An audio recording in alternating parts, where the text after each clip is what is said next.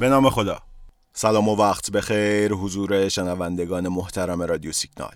محمد رضا مکرم هستم و با یکی دیگه از سری برنامه های تحلیل و بررسی بازار بورس تهران امروز چهارشنبه هشتم اردیبهشت ماه 1400 در خدمت شما.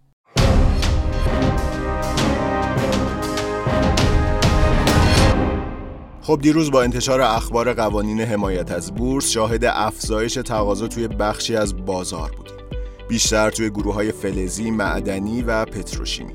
اما در نهایت این جو سنگین ریزش هشت ماه غالب شد.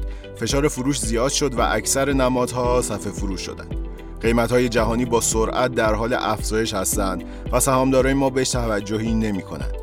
لازم به گفتن جهش قیمت دلاری کامودیتی ها در این روزها در واقع می‌تونه ریسک افت شدید قیمت دلار که معلوم نیست رو چه حساب تو ذهن مردم جا افتاده رو جبران کنه و ریسک سرمایه گذاری در بازار بورس رو بیشتر از گذشته کاهش بده. اون چیزی که سهامدارا دارن حس می‌کنن اینه که وضعیت بازار سرمایه بعد از این هشت ماه ریزش با وجود ثبات نرخ ارز و تفاهم همه کارشناسا در ارزنده بودن قیمت ها انگار داره بحرانی تر هم میشه از این جهت که بازار همچنان از کمبود نقدینگی شدید داره رنج می‌بره تصمیمات یهویی و صحبتهای سیاسی هم همچنان باعث از بین رفتن اعتماد مردم میشه به هر حال خیلی از تحلیلگران معتقدند با اخبار منتشر شده و قوانین حمایت از بازار میشه به برگشت بازار به روند سعودی امیدوار بود.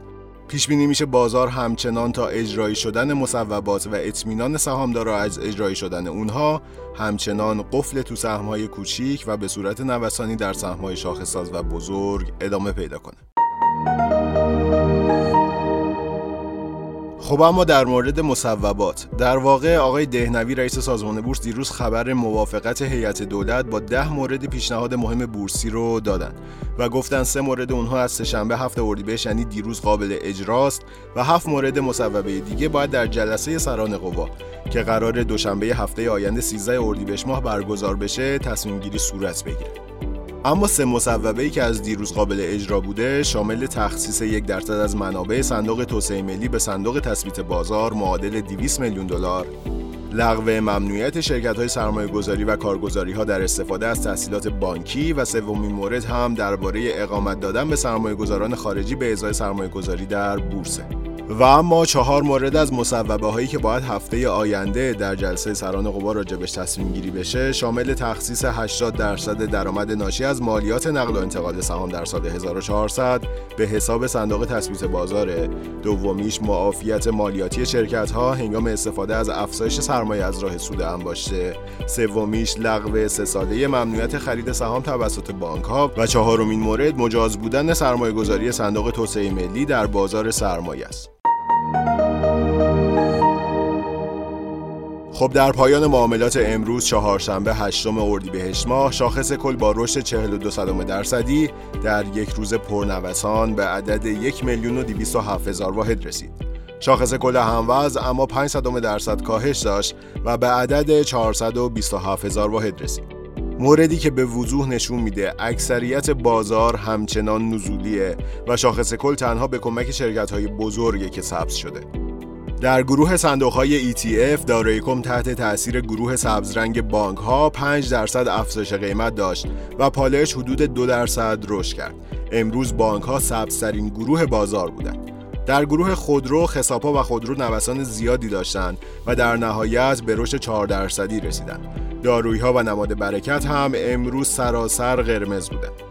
مجموعه کل ارزش معاملات بازارهای بورس و فرابورس حدود 5000 میلیارد تومان بود که نمادهای وب ملت، فارس، فمیلی و پاسار بیشترین تأثیر مثبت و نماد رمپنا از گروه خدمات فنی مهندسی بیشترین تأثیر منفی رو بر شاخص کل گذاشتند. خب بعد از چند روز که تقریبا کل بازار قفل صفحه فروش بود از دوشنبه تحرکات مثبتی رو عمدتا تو نمادهای بزرگ و بنیادی شاهدیم. با توجه به وضعیت متغیرهای کلان اقتصادی مثل نرخ جهانی کامودیتی ها که روند سعودی داره و ثبات نرخ دلار در کانال 22 تا 24 هزار تومان شرایط بازار واقعا مثبت ارزیابی میشه. اما همچنان مهمترین مشکل بازار عدم وجود نقدینگیه و همون نقدینگی هم که هست تو نمادهای شاخصساز سرمایه گذاری شده و باعث شده نمادهای کوچک شرایط بسیار بدی پیدا کنند. تا زمانی هم که کلیت بازار شاهد ورود نقدینگی نباشه شرایط خیلی تغییر نمی‌کنه و این مهم هم نیازمند زمانه از لحاظ تکنیکالی سهامدارا باید صبر کنند و نظارگر بازار باشند تا ببینن شرایط معاملات در روزهای آینده چگونه خواهد بود صرف یک روز مثبت شدن شاخص نمی‌تونیم بگیم برگشت روند اتفاق افتاده. حداقل سه چهار روز باید شاخص مثبت باشه تا برگشت از رو نمودار قابل دیده شدن باشه. خب چند تا خبر مهم امروز رو هم براتون می‌خونم و در پایان از حضورتون خداحافظی می‌کنم. قیمت جهانی مس به بالای 9900 دلار رسید.